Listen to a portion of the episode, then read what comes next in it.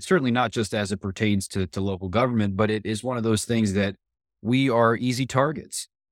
As we deploy these enhancements in our technology, as needed as they are, we have to be vigilant about what that does to our vulnerability and how that exposes us to potentially bad actors, because these threats are ever-changing. We see them all the time in our emails, and no longer is it your uncle is estranged and imprisoned in Nigeria, send 30,000 rubles to this address and we'll release him. These are socially engineered. These are intelligent. These are evolving daily. And they're things that many people that are trained to recognize these potential attacks and exposures are missing. And so we have this really critical exposure that we have to keep at the forefront of our minds as managers and as frontline staff and the elected officials as well, as we deploy these enhancements in our communities, that we need to just make sure that we do our due diligence.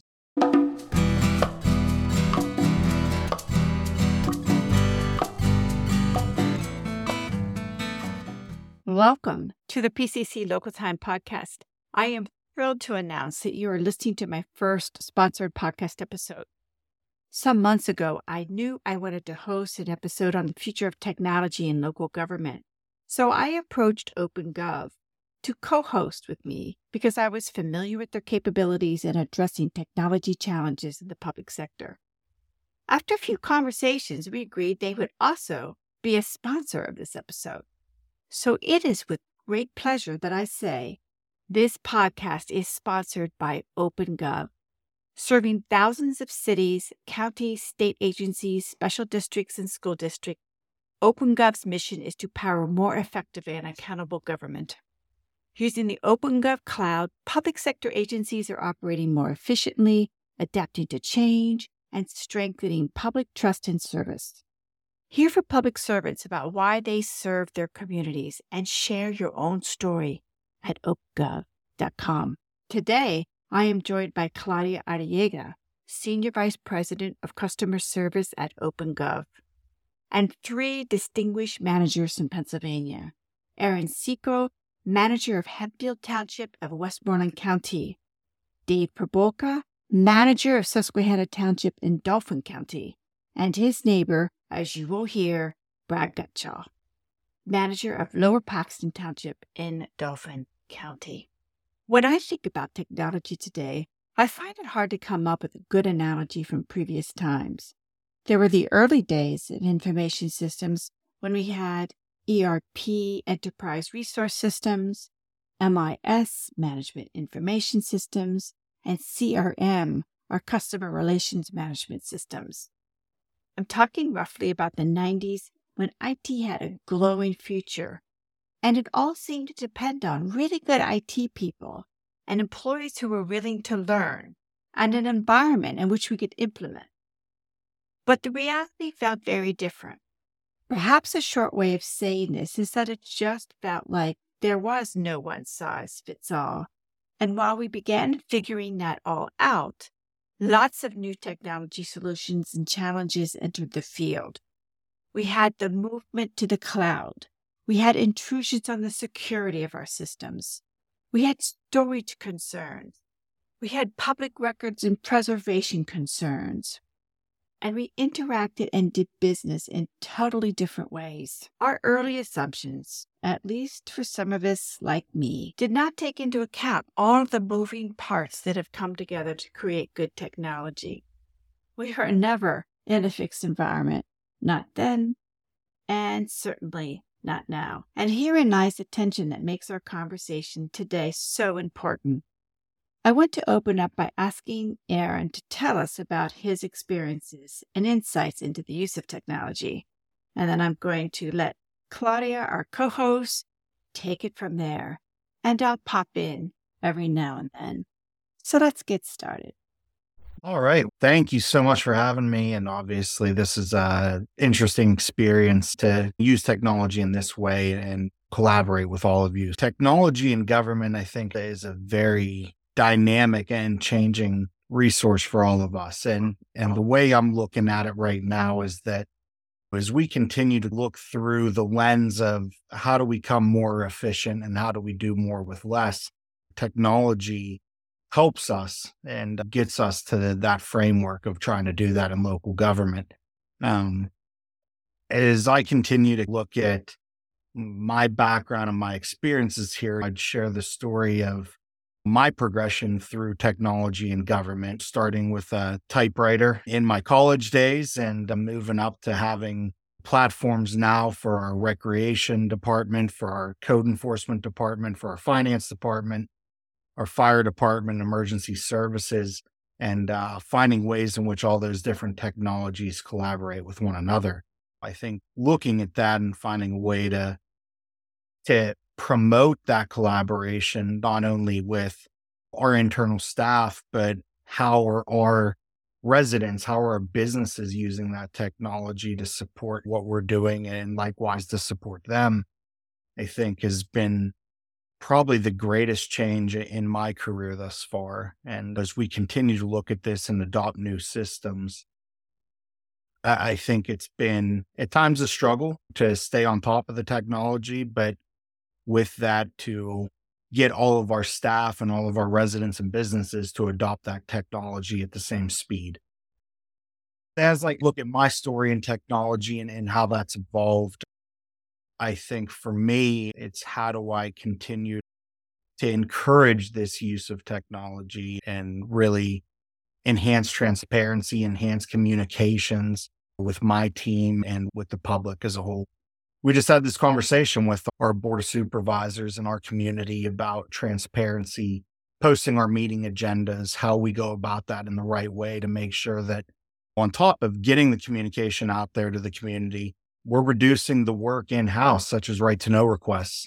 How do we make sure that we just put the right amount of information out there, the relevant information, so that it cuts down on the nuisance requests? And I'm sure everyone here is dealing with that as well. And as I look at that as the right-to-know officer, I say, how can technology help me? And we have all of these documents digitally. What's the holdup of putting these on our website through our agenda center and encouraging that? Whenever I continue to look at this, that's the direction that I've been going in.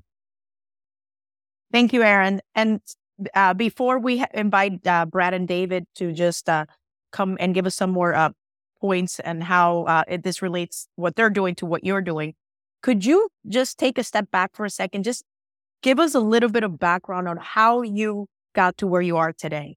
Just more about, you are a public servant and you are helping your constituents be better. And so I just would love to know a little bit about your background and how you got here.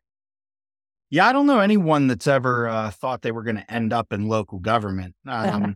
Yeah, there's not a class on in high school that pushes you towards it. And certainly, even if you go for political science or something like that, no one tells you to dive into local government.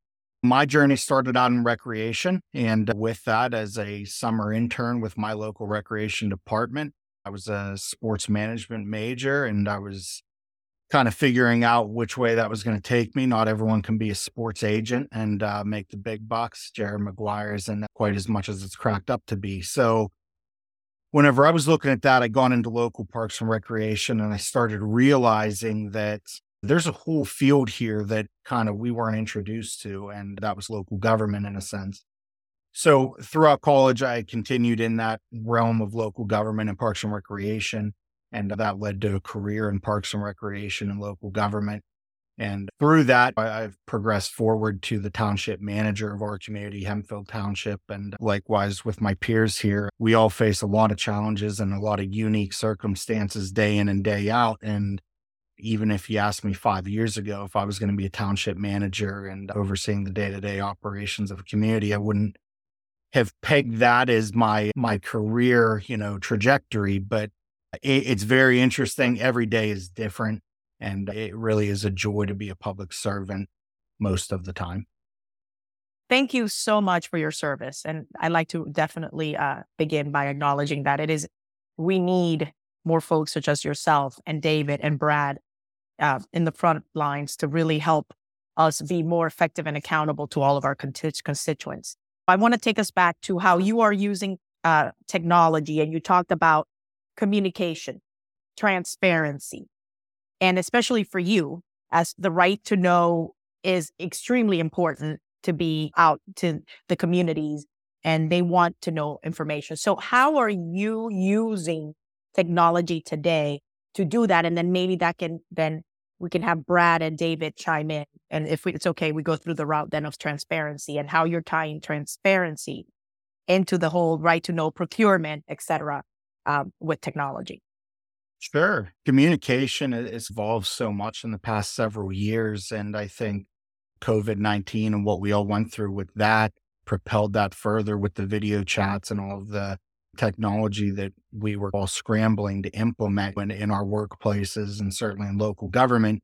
We had not caught on very quickly to having camera setups and sound setups and things like that. I think today, even though the bulk of communication still comes through email, we continue to push that communication through our citizen services platform that we have, and we're trying to promote citizens to not communicate with email. We still welcome them into the building, but certainly put your comment or your concern through our citizen services tracker. And then at that point, from day one, we know where you're at in the process and where you're at in the process. If it's as simple as a pothole or a missed garbage pickup or something bigger, like a stormwater issue, again, you can track that as a resident. And I think from a technology and communication standpoint, we're trying to encourage that usage further.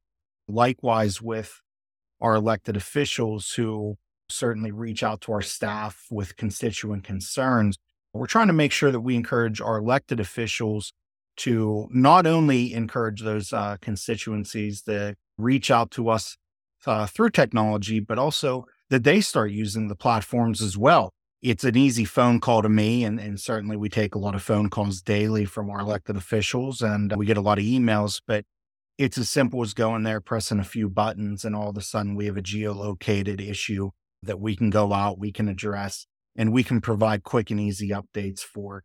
And on top of that, we can go back and do the reporting on that so that we know how many of those issues we face throughout the year. I don't know about my peers here, but certainly refuse and recycling complaints are probably one of the number one things that come through our office. With the holiday for Thanksgiving, one of our neighborhoods was missed, just outright missed by our third-party contractor. And we haven't seen our phones light up like that in a long time. It was a matter of making sure that once we found out a problem existed, pushing that information out through social media, through email, updating our phone system to read with those messages, and then tracking all of those issues so that we could get back to our third-party vendors. So I think that's one of the biggest things for us is really trying to push people through our citizens service portal. It's an incredible example, and especially as you honed in onto your elected officials.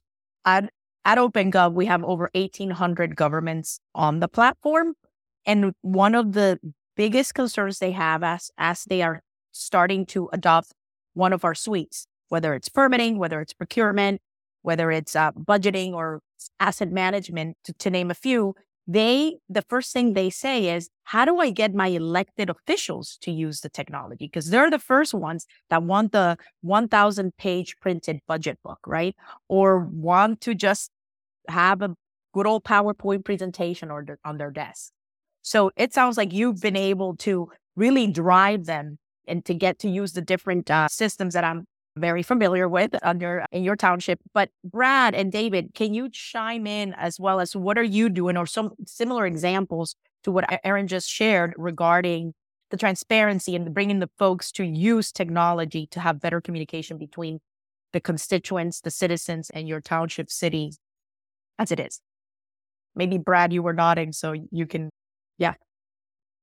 Yeah, sure. Aaron, I was quite excited that we may have another millennial here on the podcast, but then you really threw me off with the typewriter comments. I don't know where we go from there. But anyway, I really think, unfortunately, here in Lower Paxton, I would have to say that we're not doing anything particularly cutting edge or exciting with regard to technology in the communication or transparency or procurement space particularly.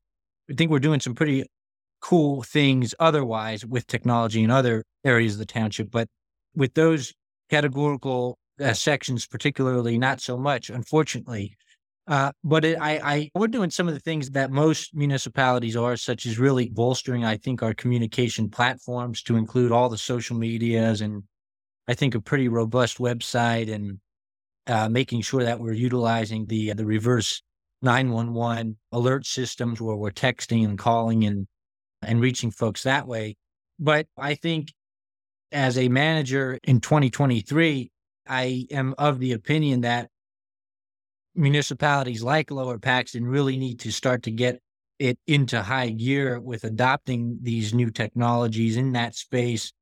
Folks are not leaving their homes for any number of things, much less to interact with their government, their local government. So it's really incumbent upon us, local government folks, to embrace those technologies and have government services that are readily available to folks without even having to leave their home. And so we're trying to do some of those things. But Aaron's story there is really good. And I know Dave's doing some cool things too, but we're just not there yet in this particular category, but hopefully soon. Thank you. David, over to you. Yeah, Brad, once I pay my quarterly sewer bill, you'll have the money to invest in some technology upgrades in Lower Paxton Township. I happen to also be Brad's favorite resident. He's one of my eastern neighbors. It's in Susquehanna Township, and Lower Pax is doing some very cool things, so don't let him downplay it. For Susquehanna Township, at least as it pertains to transparency, accountability, record management, et cetera, I think we're doing a couple of things. Like Aaron, we have a citizens self-service report module for primarily complaints. I've been very slow to embrace. I think that I'm probably in more of an old school category when it comes to hearing complaints from residents, meaning I don't like making it too easy. And I know that might sound that I'm not sympathetic or perhaps that I'm not being reachable, but with some of these technological enhancements to submit complaints, it's just, it can inundate our staff. I have residents who will literally drive the township and ping every pothole. And once there's an ease of submitting those complaints and a diffusion of responsibility or some anonymity that surrounds it, it really does to a degree open the floodgate. And we end up having to chase the township around to try to keep up with some of these work orders. It's not been all bad. I don't mean to sound like I'm entirely opposed to the idea, but largely it's been challenging to manage. My staff is pretty limited here. We have issues that I think as they relate to maybe comparatively smaller problems like potholes or brushes or bushes that need trimmed or trees that overhang or whatever, maybe on the triaging of things, they take a little bit more of an elevated priority. But if a resident submits a complaint through that citizens module, it is then their priority, and it then has to in turn become elevated in your priority list. It's certainly a technology that's not been without consequence, but it's also had some advantages.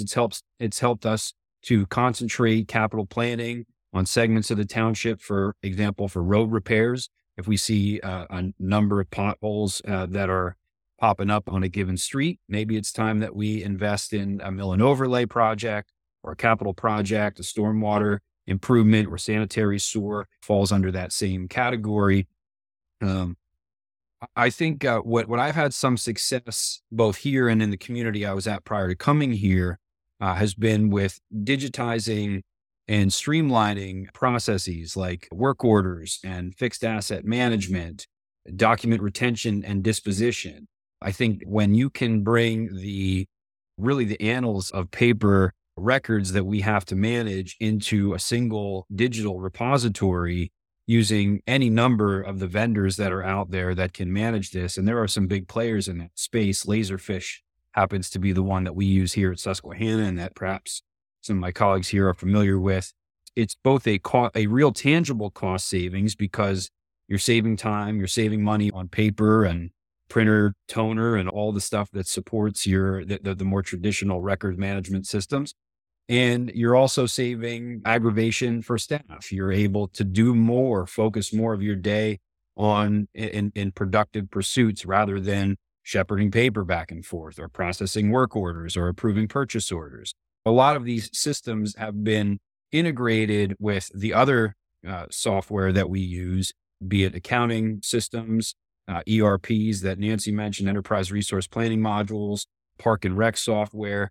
And I think that's the goal of all of us as managers, whether we invest a lot of it in time or not, is to have one integrated system or a series of software solutions that talk to one another, that we can see things at a glance, that can streamline our business processes and really just take some of the pressure off of our staff from having to learn 3 or 4 different individual and unique software solutions just to go about their day to day. So the more that we can work toward that goal, I think the better suited we all will be. And these have really produced some meaningful and positive results. Now, if a work order comes in through our citizen self-service module and it can be entered into Laserfiche, it can be routed to the appropriate party, it can be followed up on by the resident, it can be closed out or modified in some way. It allows for a really seamless transition of things from soup to nuts, and ultimately will lead to better service for our residents. Wonderful, wonderful. And I appreciate you saying that, David, because as I do believe that it all begins with automating workflows, right? Automating workflows that are paper-based and to something that you can streamline, and you need less human interaction, right? And you're still going to need the humans to look at the data and to make decisions, but the process from beginning to end is automated. And we partner with Laserfiche. It's a great product. And some of the things I wanted to say is you mentioned earlier on that residents can have so many complaints and it becomes almost overwhelming to the staff.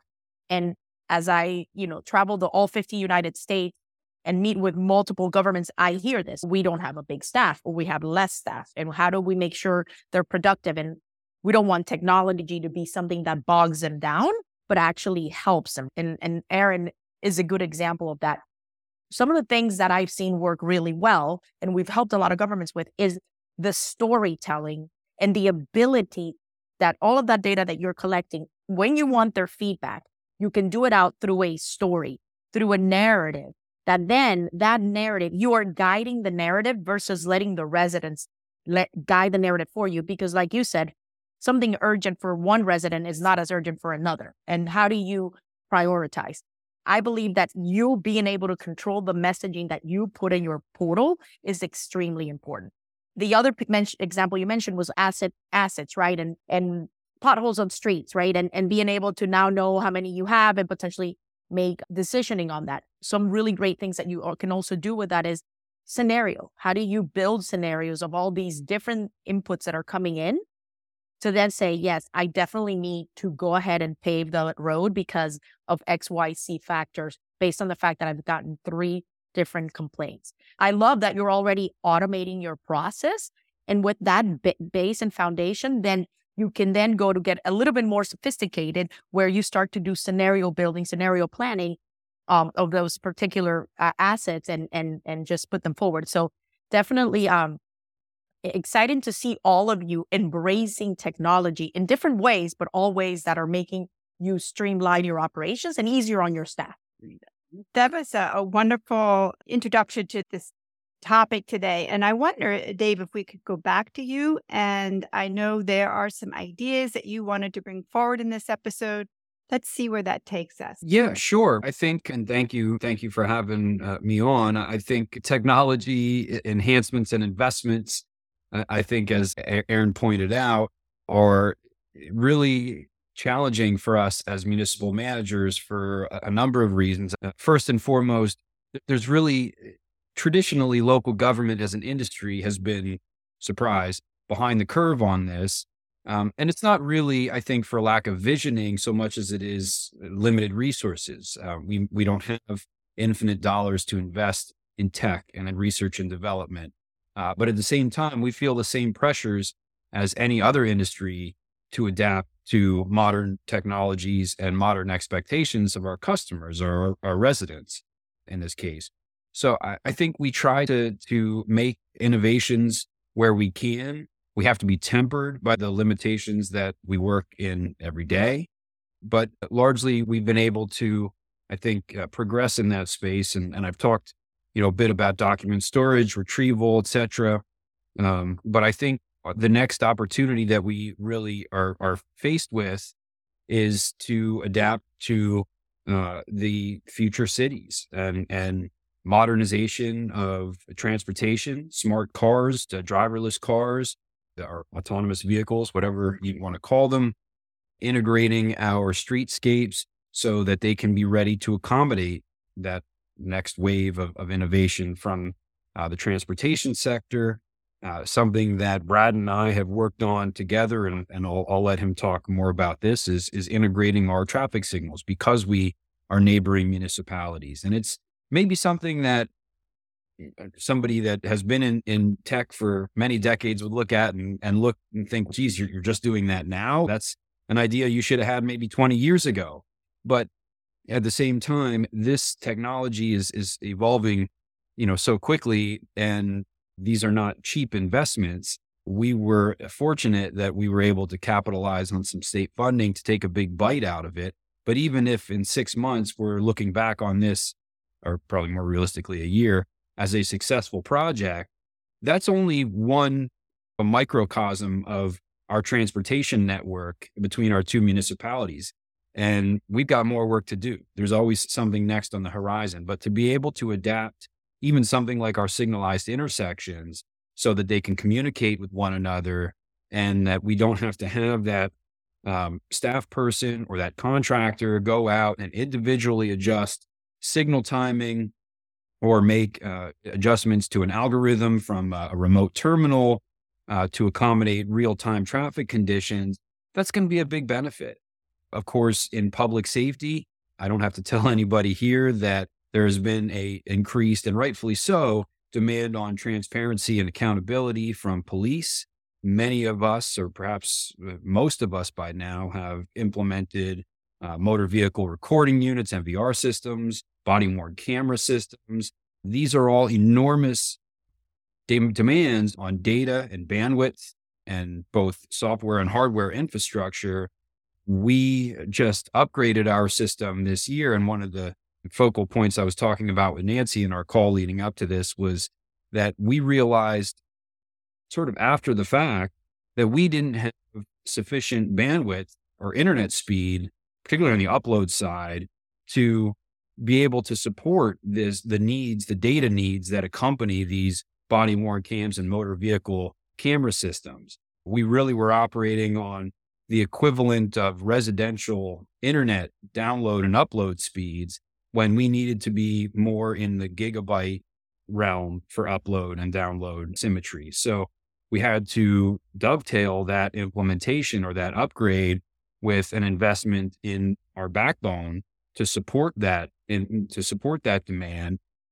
And it's just, it was one of those things that was a real learning experience for us, and hopefully others will learn from it and not perhaps make the same mistake. We were fortunately able to adapt pretty quickly in that circumstance, which isn't always the case for local government, but it was an additional expense and it was an unforeseen project. And it was an added burden on myself and my staff that we weren't anticipating. So there's always going to be some challenge lurking around the corner that we as managers in particular need to be prepared to adapt to and to accommodate. I love how you said, it might seem like, why aren't you doing that? Wow, you're having the automating this or having to bring up your internet to have more speed. It is extremely common, these pains that you are feeling, David, across the United States. And where I see the difference here, and I see the difference with all three of you, is that you are all looking at what is the art of the possibility to fix these long-term problems that have been coming along for years, for decades, and how do we just use technology that is available to us, that is easy to use, ready, and embark in these projects to start to make that change. Because the need of doing everything through your phone, expecting the Amazon level service from residents and constituents back to their local governments, it's here. It's here and it's now.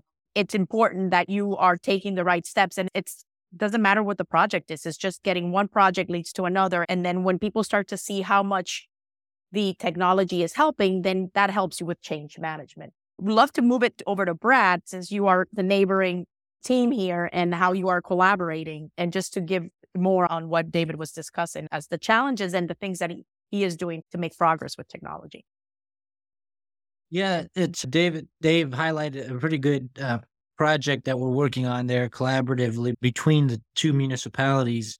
We border each other. We using really, it's quite a powerful system using some AI and machine learning type capabilities, taking into consideration, obviously, traffic flow along a specific corridor, but also including some other things like weather and weather patterns, incoming and current, to better move traffic along a pretty congested and continuing to be developed area of both of our townships. It's a pretty impressive system. But I think systems like that are using data behind the scenes, machine learning. A lot of cities, I just saw an article the other day about the city of Hazleton implementing a gunshot detecting system throughout their city. And that's a powerful step. That's using machine learning to better deploy scarce city resources within their police department to better respond to public safety concerns. That's really powerful stuff. And I think that's the kind of technology that I'm certainly interested in deploying here. Lower Paxton, Susquehanna, were a little different in the fact that and same with Hempfield, but outside of the city environment, outside of an urban environment where a lot of us struggle with, multi pedestrian sort of issues, or again, some of these public safety issues like the shot detector, that's a little different in city environments than it is for us townships that have more rural sort of environments. But anyway, we could still be doing some of the same sort of things. We're using as much as we can here in Lower Paxton GIS. We're really leaning into that sort of a technology environment to, again, utilize data to better understand township operations and bring efficiencies where we know for a fact that our staff isn't going to be growing. And so what could our current staff be doing to use the resources we have to better deploy services? And again, I think that's through data collection and machine learning, looking at systems that will better allow us to understand how our residents are spending their money with regard to economic development and redevelopment. That's very powerful stuff. We're using things like we're collecting data from Waze, the app Waze, and Google Maps to integrate into our transportation and capital planning program to better understand road degradation over time. And so it's really neat things that we can do through that. Again, just that AI and machine learning aspect that are highly important. I want to jump in here, if you don't mind, just to ask this question, because I know this started out with talking about how Brad and Dave's municipalities are working together. And I know Aaron, from my conversation, sort of sits in the middle of a lot of municipalities. And when I hear Brad talk, I have to think there's people saying, can't you share resources, which I think you're hinting at. But does technology provide some opportunities for just discussion, like a larger discussion of the surrounding municipalities, who's investing in what, and can we share or exchange data so we're all benefiting instead of just one municipality? And before any one of you answer, I've always said this, you have one of the most powerful networks in the world. The local government networking is very powerful. You don't compete with one another, and you can definitely share lessons learned as well as best practices. That network is extremely powerful. So, and maybe Aaron, since you were next, you can expand a little bit on this and the sharing of information and the networking with your peers to discuss the learnings and opportunities. Yeah, I'm going to jump in and really elaborate off of what Dave and Brad said. Exactly what they're doing are the same exact things we're looking at. We just implemented an adaptive signaling project on one of our major corridors in conjunction with PennDOT. A real challenging project, had a lot of hiccups along the way because of the technology and because of just how much learning needs to take place in that. Luckily, we have that in now, and we're starting to reap the benefits of reducing some congestion in that corridor. But going back to what Dave said, data speeds, we ran into the same thing. We started taking on all these new technologies, and we're having issues with VoIP and lag and all these other issues. So we ended up having to upgrade on the fly from a cable feed to a fiber feed into our building. And that was something significant that we hadn't planned. And as we talk about these different things, the only thing that really helped us propel into this kind of technology revolution over the past 2 to 3 years for our community was the ARPA funds. Having those funds come available and certainly having the flexibility to use those. We certainly don't expect those year in and year out. And what we had, we made sure that we were very diligent in how we used it. But technology upgrades ended up being a big part of that, which included the purchasing of new software systems and upgrading hardware and infrastructure for that. That did play a big part in what we were doing, but kind of getting back to the question at hand, this network of local government, I don't have any of my neighbor peers on, but we have the same network. We're looking at the same collaborations. How can we do this better together? Not so much in the form of a cog or anything like that, where we have to convince elected officials that they need to be stripped of identity. And that's certainly a constant issue in local government that we see. But how can we not duplicate services, but enhance services? And Susquehanna Township needs a dump truck. Hempfield needs a dump truck. We're both going to buy dump trucks. It's just going to have to happen. But whenever it comes to staffing, maybe there's some benefits there that neither of us can afford an IT professional, but maybe jointly we can. And those are certainly some things that we have looked at. We've even looked at that in cooperation with our local school district. Our millage rate is shockingly low. And compared to our school district, I'm sure you guys face that as well. So we're always looking at some different ways that we can maximize our collaboration. And I think these two guys are great examples of how you're doing that and how that's continuing to try to be done across the Commonwealth here. If Nancy, I'd like to follow something he said and pivot us a little bit to David had mentioned it earlier as well, is doing more with less, right? Staff restrictions, a lot of different things coming at you. What is the challenge today for all of you? I hear a lot that you cannot recruit fast enough, right? Bringing in new talent that wants to come work for local governments versus going to the private sector and attracting that new talent. Can you talk a little bit about some of those challenges? And do you believe that technology and having the advancement of technology within your municipalities helps to attract that talent? I'm looking at young talent right here at the three of you. So what are you doing and how are you using technology to marry that talent attraction? And perhaps, Brad, maybe you can start. That's a good question. It certainly is an issue that local governments face in the fact that I would say not so much in the fact that it's the technology that we're struggling to utilize to get talent. However, I think the issue for us is the fact that we are trying to attract talent that may otherwise be technologically savvy or have an interest in having an environment around them that is technologically advanced. And then they come to Lower Paxton for an interview and find that we're still using the typewriter or whatever. And, it doesn't really bode well. By and large, Lower Paxton is doing a very good job, I would say, at hiring. We have very limited vacancy rate and we're doing a good job at hiring. So it's not as much as a concern for us, but we have had, I'd say, several candidates on the hook along the past couple of years. And they found out things like Lower Paxton doesn't do remote work. It's always in the office. Even during the height of the pandemic, we were working all staff in the office.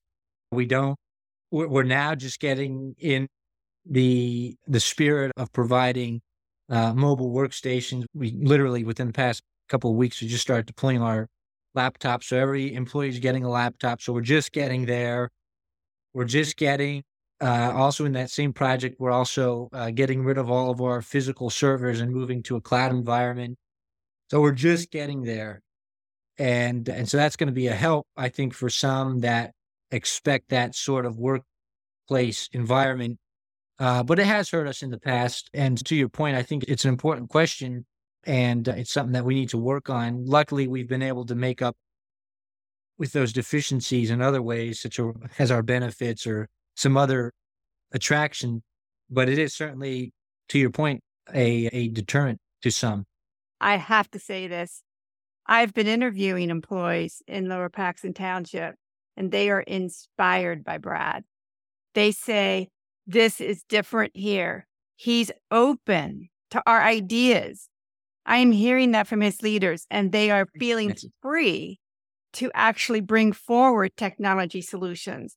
So whatever difficulties you've had in the past and whatever road you're on, to just know that having somebody at the top who's open to those ideas is such a huge asset. They're not going anywhere because this is a place, that's what they want. They want to feel like their ideas have a place to That's thrive. Great. I appreciate you saying, really appreciate that feedback, Nancy. And I think it's important too, is that I really try to encourage and build the culture around here that we don't have to be talking about some sort of grand IT project here. We don't need to go out and get the craziest technology or spend a whole lot of money. It could be very simple things, putting tablets in $100 tablets with data connection into our vehicles to track mileage and track mechanical needs. Very low-hanging fruit stuff. But to your point, Nancy, I think if the culture of the organization supports that and encourages that, and encourages failure within deploying some of those technologies, I think that helps. So I appreciate that. So that's fantastic. So I'm hearing open creativity, welcoming creativity, ability to bring ideas forward. I'm hearing that you are putting in different levels of technology that makes their job easier. You're also enhancing policy of remote work environment. So I believe that is exactly what this new generation of folks coming into the workforce that we want to be attracting is looking for, that flexibility and that ability to express their ideas. And as you said, and when I asked this question, what I meant was nobody wants to come in and work for green screens and servers under their desk. And definitely they want to be able to carry their phone and get and look at their email and ensure that they can do a lot of the stuff on their handheld devices. And there's also that piece that we didn't mention, which is that mission-driven. You are all the unsung heroes. You came in and took these jobs rather than going to a private industry job. And you are there because you care about the mission, because you care about the future of government. And that to me is extremely important because you are the unsung heroes. So kudos to you, Brad, for having that culture and really inviting people to come work into that culture. I believe that's a key success that you should be sharing across the networks. And hopefully with this podcast, more people can hear that, because that is 100% what we need to get folks excited to come work for local governments. David, over to you to just add on what some of the things that you're doing to attract the new talent and inspire them with, obviously, culture and technology. Yeah, I think Brad hit it right on the head with some of the enhancements in the mobile workplace. It's been a slow adaptation for a lot of us in local government for many of the reasons that Brad mentioned. There's also a yin with every yang. And I would emphasize that as some of us in government send employees to either entirely or partly remote work assignments, that we make sure that we're being cautious about it because there are exposures that are associated with that line of work. And there are expectations that our residents have that may need to be adjusted. But none of those are insurmountable. And I think we certainly learned that lesson in when the pandemic was at its height. I was having a conversation with one of our department heads here earlier today, who I think contextualized it in an interesting way when he said that prior to the pandemic really sinking its teeth into our communities, hardly anybody in local government had remote work policies. I was an exception. I'll toot my own horn on that. But most of us didn't. And when we realized that we could accommodate that environment, even in what we do as providers of public services, suddenly it seemed to be very common in our workplace that we would have these, and an expectation, in fact, not just for public safety purposes, but for ease of doing business in many ways, that we would be able to provide for whole or in part remote work assignments. And now that the height of the pandemic is ebbing a bit and in the rear view, it's amazing how quickly we've regressed back to those pre-pandemic norms, where now it seems to be rare that you have those allowances in government. So we need to keep, as managers, we need to keep our community and our elected officials in step with one another in terms of understanding that we can still do this. It is basically an expectation of recruiting top talent anymore. And we're always going to find people to fill chairs and answer phones. But if we as an industry of local government expect to be attractive to the best that are out there, we need to be able to make some accommodations in the spaces that the private sector has been doing very well for many years. We're never going to be a Googleplex with catered lunches and sliding boards out the window and pods and whatever else might bring people into that line, to those industries. But there are some steps that we can take that are effective. And the question, what technology we offer that might be attractive to a new workforce is a good one. And I don't know that I really can say with good confidence that because we have a drone in our police department that we're bringing in new law enforcement recruits who want to be drone operators, or because we have a GIS system that is integrated with different systems locally that we have to offer, that we're bringing in people in our community development office and our planning office and our sewer and stormwater authorities that are interested in being able to use that technology in their lives. I certainly think it is a value added, but I don't know that we've really been able to say with a high degree of confidence that because we offer this technology and we have automated systems or we have integrated traffic signals, that we were able to get these new recruits. I think far more than anything, it's been the ability to conduct business remotely, to be flexible, to accommodate work-life balance in ways that perhaps we historically haven't been able to do, and to really just, and I think everything that Brad's employees say about him is absolutely true.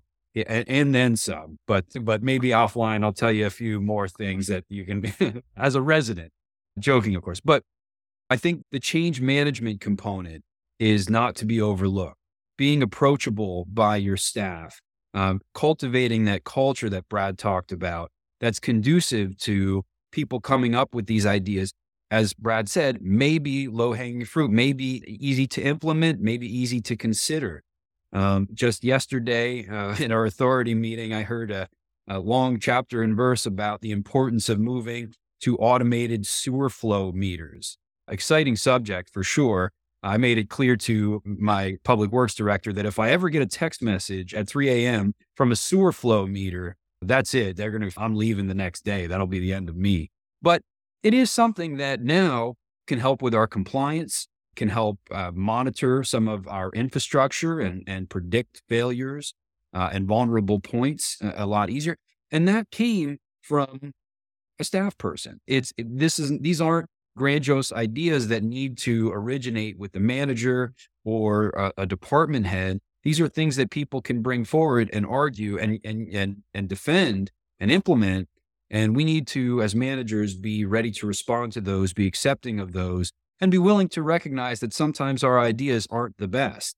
And we have to be open to alternative viewpoints in both the technology realm and others that might make us more of an attractive workplace for the next generation. So I'm hearing, yes, you're agreeing with Brad. Culture is extremely important, flexibility. And I agree with you. The traffic signal, that might not necessarily be something that attracts an employee to come work for you, but it definitely obviously makes the livelihood and the safety of the residents incredibly important.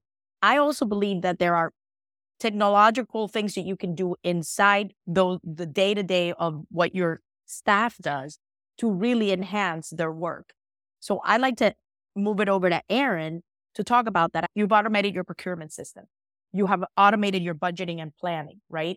You have been creative and innovative at doing that. And therefore, it makes it a lot easier for your employees to do their job and do it faster, do it efficiently. Can you talk a little bit about how you are using those systems in your permitting, licensing, and code enforcement? All have been automated. So it makes that process so much easier for your employees. And it definitely is something that attracts them to stay, and they become certified on those systems. It really helps them with their career growth.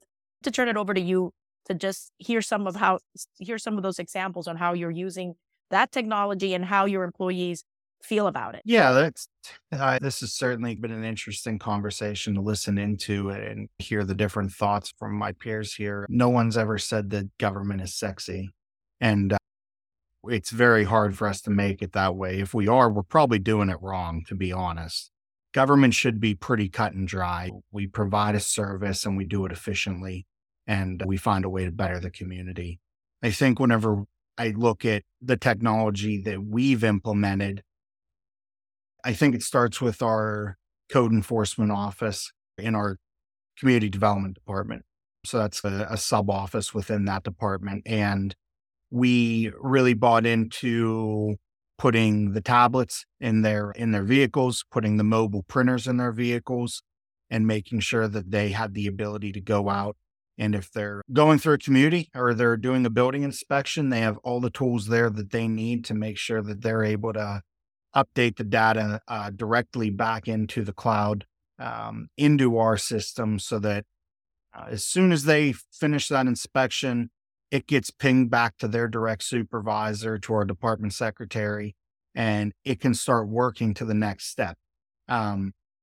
Likewise, if they're out there issuing a citation or a violation of one of our ordinances, we have the opportunity to print that ticket up right on the spot, whether that's a warning or a second warning. I think most local government would emphasize that we don't go out and try to be the big bad wolf whenever it comes to our residents. We'd like to give people an opportunity to correct an issue before we get into the issue of magistrate courts and things like that. It's just so much simpler.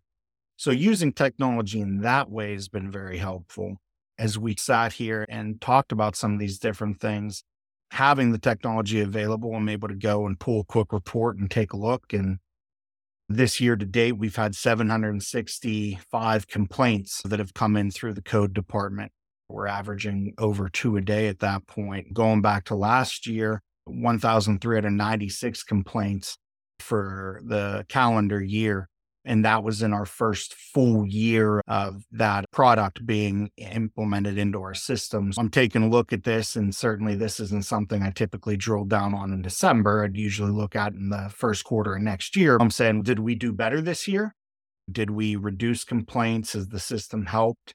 Or maybe people just forgot how to complain this year. I doubt that's the case. So I want to find out why these metrics are here and what's driving them.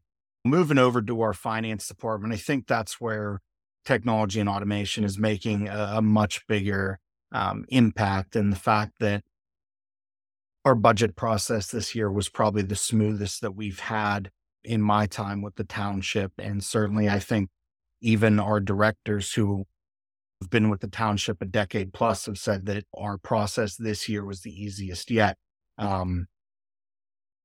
Through having a cloud-based financial software, they're able to go in, enter their budget requests, make sure that they're taking a look at what they requested from 22 to 23.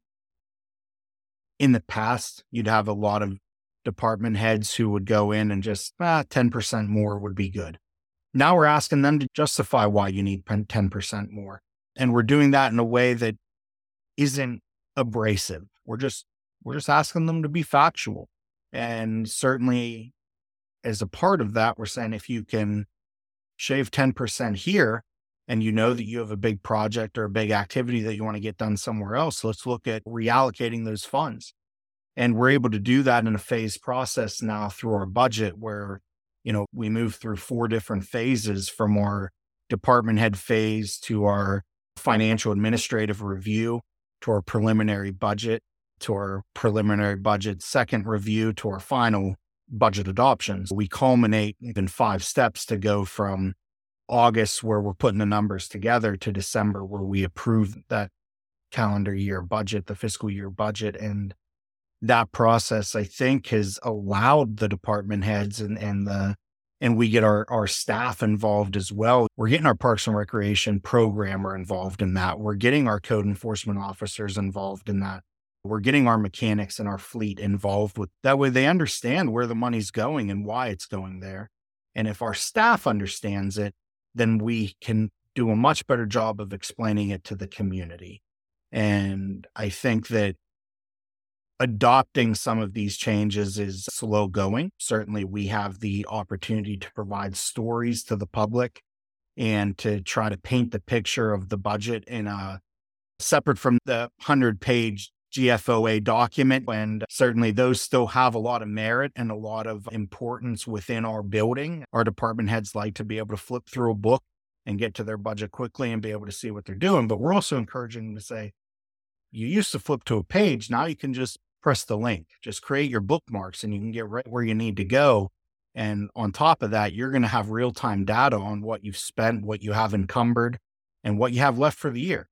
So I think that's where technology and the software is helping us from that standpoint with staff and our elected officials being able to share this information in real time with them. And I hope that it is something that is beneficial to keeping our staff in place and not having turnover. But we're always competing with the private sector. And I think we're all pretty aware of the fact that private sector is still, from a wage standpoint, outside of the class of where government is. And that's something that we have to contend with. And I think, to Dave's point, being finding some value added benefits for employees, such as flexibility, living and working within their community. Maybe they have children and they're able to go leave early and go to the baseball game or go to band or something like that, or they have a parent or something that they need to take care of. Just providing some additional flexibility, I think, goes a lot further than just simply throwing dollars and cents at people in some instances. So again, just making processes easier for the staff who, as you said, can have chosen to come to work for government. Obviously, they're mission driven to come work for government, and just automation of processes to not have to work overtime on a budgeting cycle and endless hours, to be able to process permitting faster for a request. I think it's all great examples of how you can make that environment of the local government be easier for the staff. Nancy, I wanted to just turn it over to you for any additional points that we have not discussed or... Yeah, I think it's been said here, but I just want to bring home that we are talking with 3 managers who I knew coming into this were leading the way, and there are others out there. I hope this conversation can expand. I think we need to attract other managers to come into this conversation and share where they're at and exchange ideas. So, I want to wrap this up with some key takeaways. I'm so appreciative of Claudia to help guide the conversation, but maybe we could just go around, and I'll end with you, Claudia, if that's okay. Let's go to Brad, then Dave, then Aaron, and just say a few words, or if there's anything that we missed today that you'd like to come back to. I think we hit a pretty good variety of issues and concepts. I think, as Dave was mentioning, our project, our corridor, traffic signal corridor project, it reminded me, a woman had come to one of our public meetings just last month, I think it was, but she had come and it wasn't on the agenda. There was nothing prompting, but she stood up under public comment and started grilling our board about really asking about the degree to which this new traffic signal project using AI was going to allow China to control our or spy on our residents. Yeah, so I think that's a good example. And there are some others, just some internal examples of how staff has at sometimes interacted or reacted to the idea of a new initiative. I think Aaron mentioned in the beginning, it comes down to communication and communicating effectively and early on why it is we're looking to do X project and how we're going to use it. Otherwise, I think early on you get some initial pushback to the adoption and the culture isn't there such that it would allow for a successful adoption. Communication and just honing in on that culture of trying things and innovating, I think is important, but it's been a good conversation. Right, you did. Yeah, thank you. I think if there's maybe one theme that we didn't touch on this afternoon, it's around cybersecurity. We could probably spend an entire podcast focused on that issue alone, but I would just encourage anybody who is taking notes from our discussion here, pays attention to this very critical and very concerning development and technology, certainly not just as it pertains to local government, but it is one of those things that we are easy targets. As we deploy these enhancements in our technology, as needed as they are, we have to be vigilant about what that does to our vulnerability and how that exposes us to potentially bad actors, because these threats are ever-changing. We see them all the time in our emails, and no longer is it your uncle is estranged and imprisoned in Nigeria, send 30,000 rubles to this address and we'll release him. These are socially engineered. These are intelligent. These are evolving daily. And they're things that many people that are trained to recognize these potential attacks and exposures are missing. And so we have this really critical exposure that we have to keep at the forefront of our minds as managers and as frontline staff and the elected officials as well, as we deploy these enhancements in our communities, that we need to just make sure that we do our due diligence. And in closing, for my part, I would say that as we navigate the ever-evolving landscape of technology and local government, let's embrace the opportunities it brings to enhance efficiency, foster innovation, and ultimately improve the lives of our community. As we press forward, let us be guided by the words of Peter Drucker, who said, "The best way to predict the future is to create it." Together, let's create a future where technology serves as a catalyst for positive change in our government. And that's a ChatGPT generated closing remark that I asked it to create for me on this podcast. So I'll give credit to artificial intelligence for that one. I thought it was appropriate. Thank you. Hear, hear. Aaron. I can't follow up Dave. Oh, how do you follow that? That's superb. Honestly, though, from my take, and it's great hearing about what's happening from my counterparts in Central PA and certainly what is going on across local government as a whole. But the thing I'd like to touch on and things that I think are important for the future is I'm going to use the example of pavement management. We can go ahead and move forward on pavement management and take a look at how we're going to evaluate our roadways and come up with a capital investment plan to improve our roads, bridges, items like that.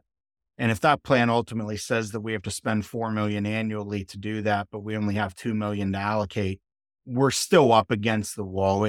No matter how much technology helps create that efficiency and helps guide our operations, we still have to find ways to actually pay for the projects that need to occur and to support the infrastructure improvements that need to take place, whether those are more traditional infrastructure, whether that's technology and smart cities and communities. As we continue to look at this, one of the biggest things that has come to light is how do we convince not just our elected officials, but our communities that taking on these technology challenges are going to benefit the community as a whole, and convincing everyone to pay that big upfront cost to implement software, implement new technology is certainly a struggle for all of us.